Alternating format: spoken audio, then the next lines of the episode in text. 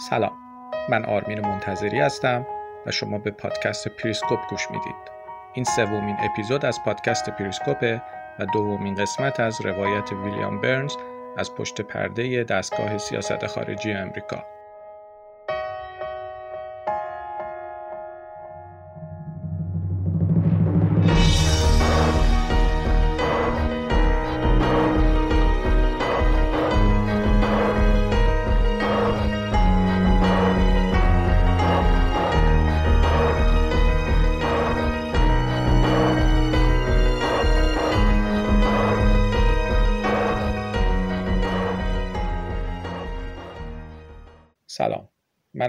منتظری هستم و این پادکست پریسکوپه. قبل از اینکه قسمت دوم روایت ویلیام برنز رو از پشت پرده دستگاه سیاست خارجی امریکا براتون بگم یه توضیح کوچیکی باید بدم. اول اینکه این روایت بر اساس کتاب The Back Channel نوشته خود ویلیام برنز هست که توی ایران به اسم گفتگوهای پشت پرده و با ترجمه خودم منتشر شده و انتشارات کتاب سرا منتشرش کرده. نکته دوم این که برنز این کتاب رو از زاویه نگاه اول شخص نوشته. یعنی راوی توی این کتاب خود برنزه. اما اون چی که من دارم براتون روایت می‌کنم از زاویه نگاه سوم شخصه. البته من سعی کردم این تغییر زاویه روایت رو طوری انجام بدم که به متن آسیبی نرسه و اون چه که برنز می‌خواد بگه کاملا واضح و شفاف بشه منتقلش کرد. هر جا اگر نیاز شد توضیح اضافه ای داده بشه تا شما بهتر منظور ویلام برنز رو بفهمید من حتما اونجا مشخص خواهم کرد که این چیزی که دارم میگم توضیح منه نه توضیح ویلیام برنز. بعضی از جاها هم هست که من احتمالا مجبور میشم که کتاب رو از رو بخونم چون احتمالا گفته های خود ویلیام برنزه یا اینکه گزارشات مکتوبیه که برای وزارت خارجه امریکا یا کاخ سفید فرستاده و من برای اینکه شما به موضوع بحث مسلط بشید مجبورم اینها رو از رو بخونم. قبل از اینکه قسمت دوم رو شروع کنم به نظرم یه یادآوری کوچولو در مورد قسمت قبلی بکنم و بعد بریم برای ادامه کار. ماجرا به اینجا رسید که در واقع ویلیام برنز بعد از اینکه دوره کارآموزیش رو تموم کرد برای اولین مأموریتش اعزام شد به سفارت امریکا در اردن. اونجا مدتی کار کرد و بعد از یک سال برگشت به واشنگتن و توی وزارت خارجه در اداره تحولات شرق نزدیک به ریاست دیک مورفی مشغول به کار شد. رانالد ریگان رئیس جمهوره و آقای جورج شولتز وزیر خارجه امریکاست و آقای وایت هد معاون وزیر خارجه است.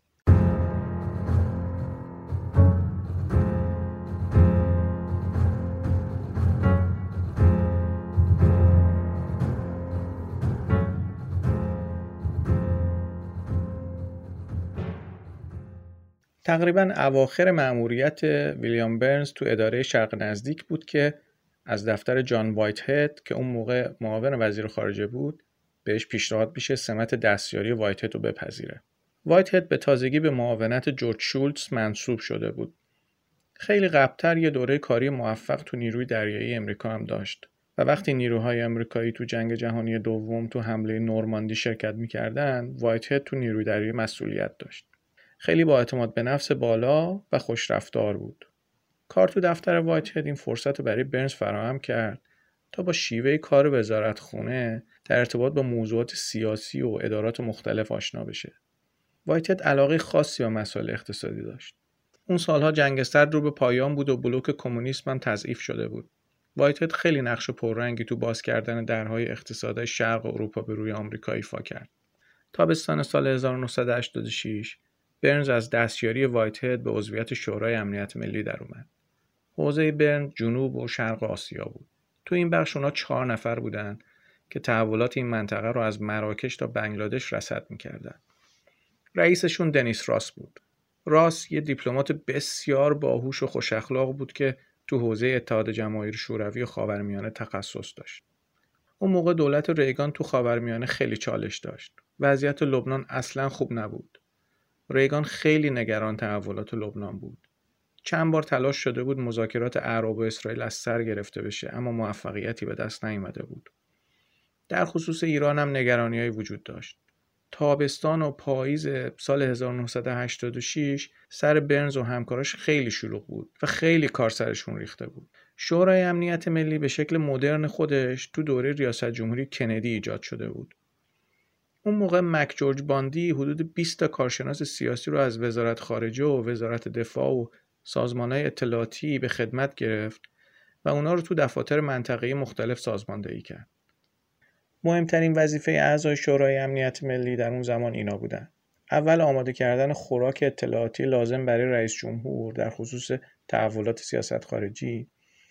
دوم هماهنگی و آماده کردن گزینه های مختلف برای رئیس جمهور در زمان تصمیم گیری که البته این کار باید در هماهنگی کامل با نهادهای دولتی انجام می‌شد. وظیفه دیگه هم این بود که با دقت روی اجرای تصمیم‌ها و سیاست‌ها نظارت کنه. نقش مشاور امنیت ملی و کارکنان شورای امنیت ملی در دوران ریاست جمهوری ریچارد نیکسون خیلی پررنگتر شد. در زمان نیکسون بود که از مهارت و زیرکی هنری کسینجر برای بازسازی روابط با کشورهای مثل چین و اتحاد جماهیر شوروی استفاده شد. اون زمان کارکنان کاخ سفید نه تنها وظیفه هماهنگی سیاست ها رو بر عهده داشتن بلکه باید این سیاست ها رو اجرام می‌کردن. اواخر سال 1985 جان پایون دکستر دریادار نیرو دریایی مشاور امنیت ملی ریگان شد. در واقع ریگان تو چهار سال اول ریاست جمهوریش چهار بار مشاور امنیت ملی انتخاب کرد. دکستر مرد خوبی بود اما تواناییش به درد این کار نمی‌خورد. تو ارتباط برقرار کردن با کنگره و رسانه اصلا راحت نبود. ارتباط شخصی و سیاسی خوبی با رئیس جمهور نداشت. مقامات عالی رتبه وزارت دفاع، وزارت امور خارجه یا CIA چندان توجه بهش نمی‌کردن. اون زمان کسایی که تو شورای امنیت ملی کار می‌کردن کسایی بودن که عادتهای بدی داشتن. در عین حال از اسرار بزرگی هم مطلع بودن. اما دکستر همیشه یه جور حس بیاعتمادی و بیعلاقه بودن نسبت به همه چیز از خودش بروز می‌داد. این موضوع باعث شد همه چیز بدتر بشه. رفته رفته اوضاع تو شورای امنیت ملی دولت ریگان به سمتی پیش رفت که دولت امریکا درگیر یکی از بدترین رسوایی های تاریخ سیاسی شد. اوایل سال 1985 طرحی تو شورای امنیت ملی با همکاری چند واسطه ایرانی و اسرائیلی به اجرا در اومد. آمریکا سعی کرد به ایران سلاح بفروشه. در عوض از ایران بخواد برای آزادی گروگانهای آمریکایی تو لبنان اقدام کنه. مک فارلین که قبل از پایین دکستر مشاور امنیت ملی بود این طرح جلو می برد. من یه توضیح اینجا بدم. مک فارلین قبل از پایون دکستر مشاور امنیت ملی ریگان بود اما ریگان نهایتا تصمیم گرفت که مکفارلین رو عوض کنه و پایون دکستر رو به جای مکفارلین منصوب کرد اما ظاهرا اونطوری که برنز تو این کتاب میگه مکفارلین این طرح معامله سلاح با ایران رو همچنان به صورت مخفیانه ادامه می‌داد. از اون طرف هم ظاهرا پایون دکستر اصلا متوجه نبود که چه اتفاقی داره میفته. خب برگردیم به متن کتاب. مکفارلین از این کار دو تا هدف داشت. اولا اینکه از یه طرف می‌خواست گروگانهای آمریکایی رو آزاد کنه از طرف دیگه می‌خواست یه گشایش استراتژیک تو روابط آمریکا و ایران اتفاق بیفته. تا آمریکا بتونه با بعضی از مهرهای میانه رو تو تهران ارتباط برقرار کنه. ماه مه سال 1986 مکفارلین به رغم اینکه جایگاه خودش رو به پایین دکستر واگذار کرده بود همچنان این طرح ادامه می‌داد. و بعدش هم توی سفر محرمانه به همراه یه تیم کوچیک از شورای امنیت ملی سوار یه بوینگ 707 ناشناس شد که پر از سلاح بود و مستقیم پرواز کرد به تهران. اما این ماجرا در نهایت به یک کمدی سیاه تبدیل شد. مکفارلین و تیمش یک کیک به شکل کلید با خودشون برده بودن تهران تا بگن این کلید نشونه خواست آمریکا برای باز کردن درهای روابط بین دو کشوره. وقتی هواپیماشون تو تهران به زمین نشست نه تنها هیچ مقام ارشد ایرانی بلکه هیچ مهره میانه روی هم حاضر نشد با اونا ملاقات کنه. البته تهران پول سلاحها رو پرداخت کرد. در نهایت هم برای آزادی گروگانهای آمریکایی که اسیر نیروهای حزب الله بودن کمک کرد و گروگان هم آزاد شدن. اما اون چی که باعث شد این داستان یه رسوایی تمام ایار بشه و ریاست جمهوری ریگان رو تا لبه پرتگاه ببره پرده بعدی داستان بود سرگرد الیور نورس که عضو شورای امنیت ملی آمریکا بود در قالب یه طرح محرمانه پولی رو که ایرانیا برای سلاح پرداخت کرده بودن و برای حمایت از شورشی های نیکاراگوها که معروف بودن به کنتراها هزینه کرد. کنترا یه گروه شورشی مخالف تو نیکاراگوآ بودن که مورد حمایت آمریکا بودن البته امریکا این حمایت رو کاملا محرمانه انجام می‌داد. اون موقع کنگره آمریکا رسما هر گونه کمک مالی به کنترا رو ممنوع کرده بود. بنابراین میشه گفت که این کار نورس غیرقانونی و بیاحتیاطی محض بود. از اون طرف هم کاملا می‌شد پیش بینی کرد که خبرهای مربوط به کمک ایران برای آزادی گروگانهای آمریکایی تو لبنان به بیرون درس کنه. نوامبر سال 1986 یه روزنامه لبنانی در این خصوص یه مقاله منتشر کرد. و بعدش هم رابطه آمریکایی‌ها با شورشی های کنترل فاش کرد. پایون دکستر و نورس تا آخر نوامبر از سمت خودشون اخراج شدن. وقتی که رسوای ایران کنترل فاش شد، شورای امنیت ملی و کل کاخ سفید به هم ریخت. ریگان آشفته و کلافه بود. برای اینکه بتونه از این رسوایی فرار کنه یک کمیته به ریاست سناتور جان تابر از تگزاس تشکیل داد و از این کمیته خواست نقش شورای امنیت ملی رو تو این رسوایی بررسی کنه و اگر نیاز به اصلاحاتی داره اون اصلاحات رو پیشنهاد بده کمیته تحقیق گزارش خودش رو فوریه سال 1987 منتشر کرد. تو این گزارش از روش مدیریتی رئیس جمهور تو رها کردن امور شورای امنیت ملی به حال خودش به شدت انتقاد شده بود. فهرستی بلند بالا از راه حل هم پیشنهاد شده بود. فرانک کارلوچی از های سابق که قبلا معاون رئیس CIA و معاون وزیر دفاع بود به عنوان جایگزین پایان دکستر به دولت برگشت. کارلوچی تو اولین اقدامش کالین پاول رو به عنوان معاون خودش معرفی کرد.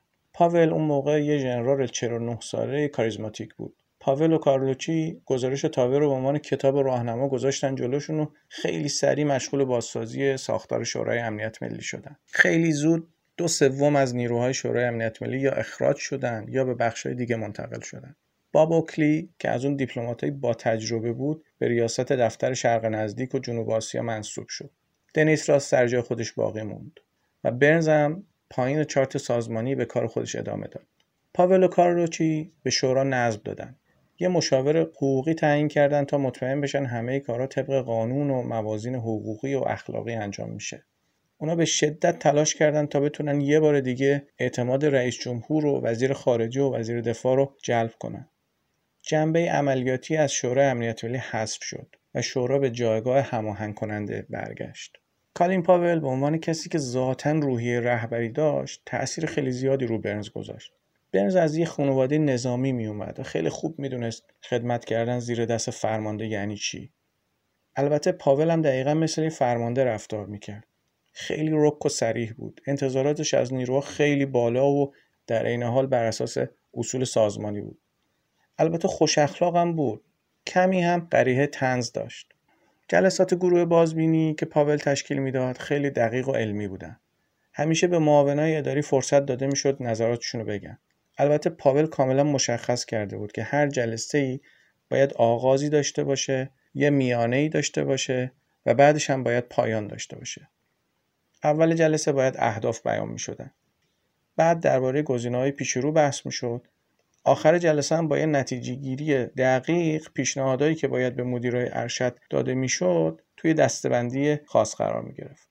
تو خیلی از جلساتی که درباره خاورمیانه برگزار می‌شد برنز هم نکاتی رو که پاول باید دربارهشون صحبت می‌کرد و یادداشت می‌کرد و به پاول می‌داد بیشتر وقت برنز بین سالهای 1987 تا 1988 به بررسی امور خلیج فارس گذشت اون موقع ایران و عراق درگیر جنگ بودند و متحدای عربی و آمریکا از فاش شدن ماجرای ایران کنترا و تلاش آمریکا برای ارتباط برقرار کردن با ایران خیلی نگران شده بودند. عربای خلیج فارس هنوز از شوک انقلاب اسلامی تو ایران رها نشده بودند و بعد از ماجرای ایران کنترا نگران این بودند که آیا در مقابل با ایران میشه به آمریکا اعتماد کرد یا نه. هر پیشروی تاکتیکی ایران تو جنگ عراق تن و بدن عربا رو میلرزوند. اواخر جنگ عراق حمله به تانکرهای نفتی ایران رو تو خلیج فارس شروع کرد. عراق فکر می‌کرد با جلوگیری از فروش نفت ایران می‌تونه ایران رو وادار کنه شکست رو بپذیره. از اونجایی که بیشتر نفت عراق از طریق خطوط لوله صادر می‌شد ایران هم تو بستن تنگه هرمز هیچ نفعی نداشت چون خودش نفتش رو از تنگه هرمز صادر می‌کرد. بنابراین ایران تصمیم گرفت در تلافی حملات عراق به تانکرهای نفتی متحدای عرب عراق به خصوص کویت و عربستان حمله کنه. اینطوری بود که جنگ نفکش ها شروع شد. اواخر سال 1986 کویتی ها از آمریکا و روسیه برای محافظت از تانکراشون کمک خواستن.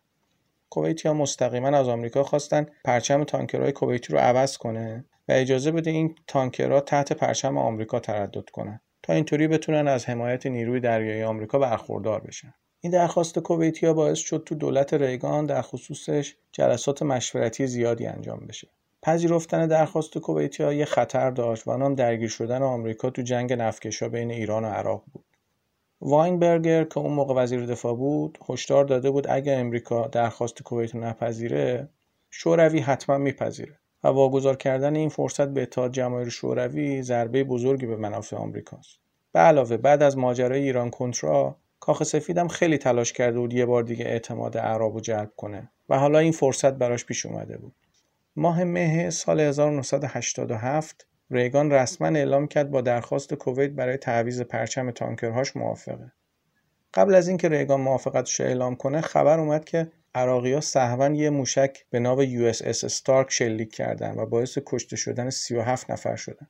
اگرچه اطلاعات در این خصوص خیلی مغشوش بود اما برنز میگه هیچ وقت نتونست خودشو قانع کنه که این اتفاقات عمدی نبوده چون صدام حسین کاملا قصد داشت به هر نحوی که شده پای آمریکا رو به جنگ باز کنه و خودش از بن‌بستی که تو جنگ با ایران گرفتارش شده رها کنه. اواخر ماه جولای آمریکا موفق شد 11 تا کشتی کویتی رو به سلامت عبور بده. البته خیلی طول نکشید که بحران دیگه ای پیش اومد. ماه سپتامبر یه هلیکوپتر آمریکایی به یک کشتی ایرانی که در حال مینگذاری بود شلیک کرد.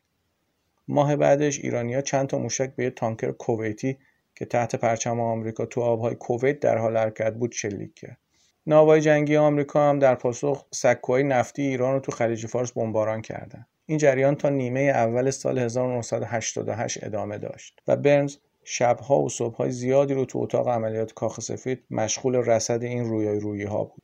ماه آوریل ناو USS Samuel B. Roberts با یه مین ایرانی برخورد کرد و ده تا ملوان ناو مجروح شدن. آمریکا هم تلافی کرد. دو تا سکوی نفتی و تعدادی از شناورای نیروی دریایی ایران رو نابود کرد. در نهایت ماه جولای ناو US Vincennes به اشتباه هواپیمای مسافربری ایران رو با 290 سرنشین هدف قرار داد و سرنگونش کرد. برنز تو کتابش تاکید کرده این اقدام یک تراژدی تمام ایار و در عین حال نشان دهنده خطرات درگیری نظامی در آبهای شلوغ و آسمان پرتردد خلیج فارس بود. بعد از این اتفاق تو ماه اوت یعنی یک ماه بعد ایران با آتشبس پیشنهادی از طرف سازمان ملل متحد موافقت کرد.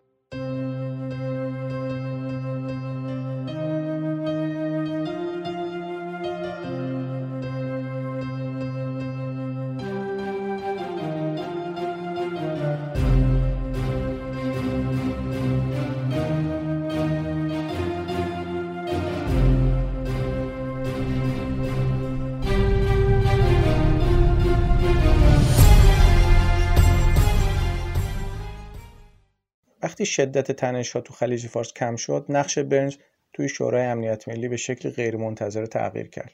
دنیس راس از شورای امنیت ملی رفت و شد مشاور ارشد سیاسی جورج بوش که اون زمان معاون رئیس جمهور بود و تو انتخابات ریاست جمهوری کاندید شده بود. باب اوکلی هم بعد از مرگ تراژیک آرنی رافل سفیر آمریکا تو پاکستان به عنوان جایگزین به اسلام آباد اعزام شد. برنز میگه فکر می‌کردم کالین پاول در شش ماه باقی مانده از دولت از یک دیپلمات ارشد برای به دست گرفتن ریاست اداره شرق نزدیک دعوت به کار می‌کند اما وقتی که از من خواست این مسئولیت را به عهده بگیرم خیلی شگفت زده شدم من آن زمان 32 سال داشتم و به سختی بین دیپلمات ها در رده میانی محسوب می شدم و این ارتقا مقام برایم خیلی زود بود. به دفتر پاول رفتم تا با او صحبت کنم. به او گفتم فکر می کنم بهتر است فردی با تجربه تر را انتخاب کنم. حتی چند اسم هم پیشنهاد کردم اما پاول گفت اگر مطمئن نبودم از پس این کار برمیایی این درخواست را مطرح نمی کردم. ماهای آخر دولت ریگان بود. بحرانهای اجتناب ناپذیر دیگه هم اتفاق افتادن. دسامبر سال 1988 یه انفجار تروریستی هواپیمای خطوط هوایی پن امریکن رو روی آسمان لاکربی اسکاتلند منفجر کرد. همه 259 مسافر این هواپیما به علاوه خدمه کشته شدن. لاشه این هواپیما هم 11 نفر رو تو محل سقوطش کشت. اولش همه به ایران شک کردن. برنز میگه فکر می‌کردیم ایران به دنبال انتقامگیری از حادثه ناو وینسنس است. حتی به یک گروه تروریستی فلسطینی که در سوریه مستقر بود هم مظنون بودیم.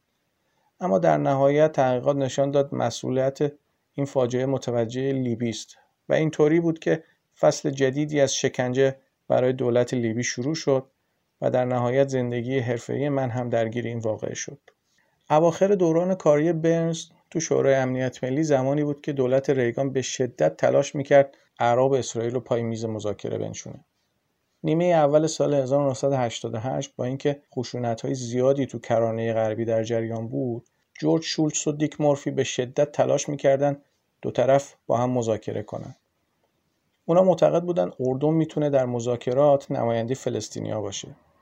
معتقد بودن مذاکرات باید به هم پیوست و ادامه دار باشه و وضعیت نهایی کرانه غربی و غزه توش مشخص بشه و در نهایت به یه جور گفتگو و توافقی فراملیتی تبدیل بشه. دولت اسحاق شامیر تو اسرائیل که درگیر خشونت ها و درگیری ها با فلسطینیا بود هیچ علاقه به مذاکره نداشت. از اون طرف ملک حسین هم درباره اینکه اردن رو وارد این قضیه بکنه و نمایندگی فلسطینیا رو بپذیره تردید داشت. اون از انتقادهای احتمالی اعراب منطقه میترسید. از طرف دیگه اطمینان نداشت یاسر عرفات اردن رو به عنوان نماینده فلسطینیا قبول داشته باشه. جولای سال 1988 بی‌حوصلگی و دست دست کردن ملک حسین کار خودشو کرد و اردن رسما اعلام کرد تمام روابط حقوقی و اداریشو با کناره غربی قطع کرده و از این به بعد سازمان آزادی بخش فلسطین مسئول اصلی مذاکره با اسرائیل و دفاع از منافع مردم فلسطینه. اما مشکل این بود که از اواسط دهه 1970 میلادی آمریکا مدام اعلام کرده بود تنها زمانی مستقیما با سازمان آزادی بخش فلسطین گفتگو می‌کنه که این سازمان سه شرط رو بپذیره. اول اینکه قطعنامه 242 شورای امنیت سازمان ملل رو در خصوص فرمول زمین بله صلح بپذیره. دوم اینکه به خشونت ها پایان بده و سوم اینکه موجودیت اسرائیل رو به رسمیت بشناسه.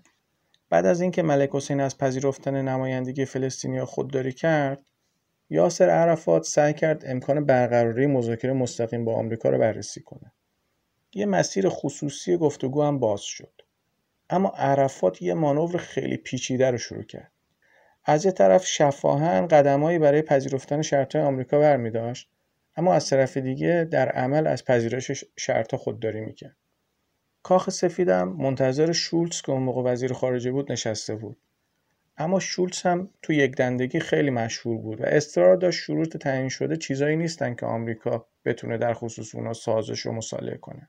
توی شورای امنیت ملی بنز با دیک مورفی و معاونش دن کورتز مدام در تماس بود.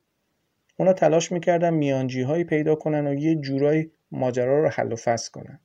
مدت زیادی از پیروزی جورج بوش تو انتخابات ریاست جمهوری نگذشته بود که تحولات پیچیده و مهمی رخ داد. عرفات برای حضور تو سازمان ملل از آمریکا درخواست ویزا کرد. برنز فکر می‌کرد حتما با ویزای عرفات موافقت میشه چون آمریکا به عنوان کشوری که سازمان ملل درش واقع شده در این خصوص یه تعهداتی داره. اما شولتز نگرانیهایی درباره نقش سازمان آزادی بخش فلسطین تو تروریسم داشت و قصد داشت به عرفات بفهمونه تا زمانی که اون سه پیش شرط آمریکا برای گفتگو رو نپذیره کوتاه نمیاد. رئیس جمهور و کالین پاول با نظر شولتز موافق بودن و درخواست عرفات برای ویزا رد شد. همونطوری که شولتز پیش بینی کرده بود، رد درخواست ویزای عرفات باعث نشد سازمان آزادی بخش فلسطین از تلاش برای مذاکره مستقیم با آمریکا دست بکشه. حتی شاید این کار آمریکا باعث شده بود عرفات متقاعد بشه هیچ راه میانبری وجود نداره. اوایل ماه مارس عرفات به پذیرش شروط آمریکا خیلی نزدیک شده بود. پاول و شولتز و بعضی از دستیارها تو جلسه با ریگان شرکت کردند تا درباره قدم‌های بعدی صحبت بشه. برنز هم تو این جلسه شرکت کرده بود. شولتز مصر بود اگر عرفات شروط آمریکا رو بپذیره، آمریکا هم باید بهش جواب مثبت بده. البته اگر این کار انجام می‌شد، در واقع دولت ریگان این دستاورد و دو دستی به جورج بوش هدیه می‌کرد.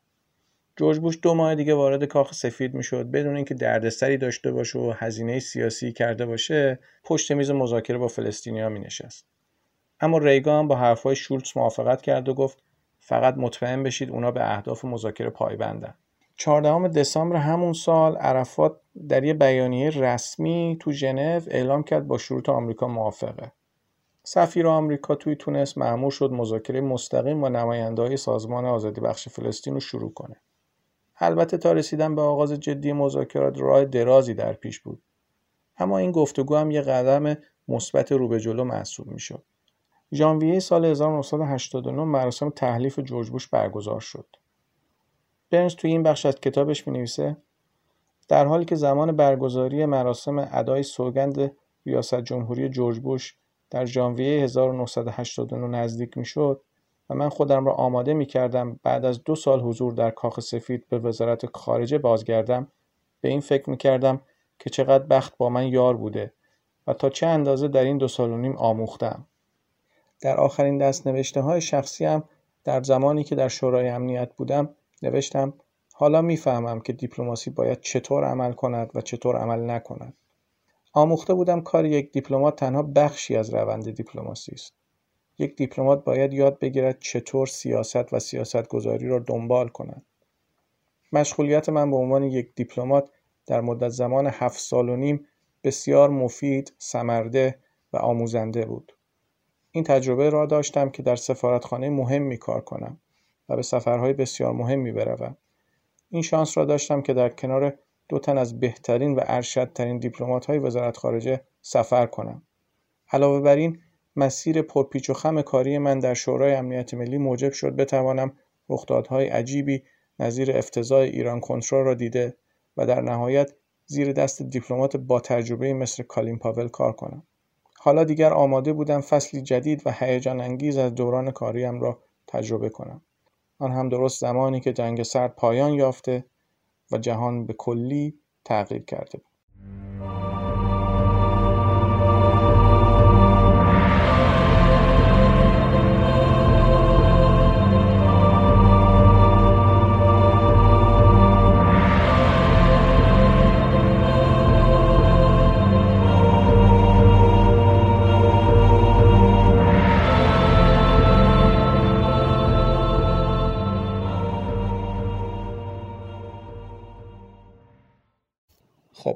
قسمت دوم روایت ویلیام برنز از پشت پرده دستگاه سیاست خارجی امریکا هم تموم شد.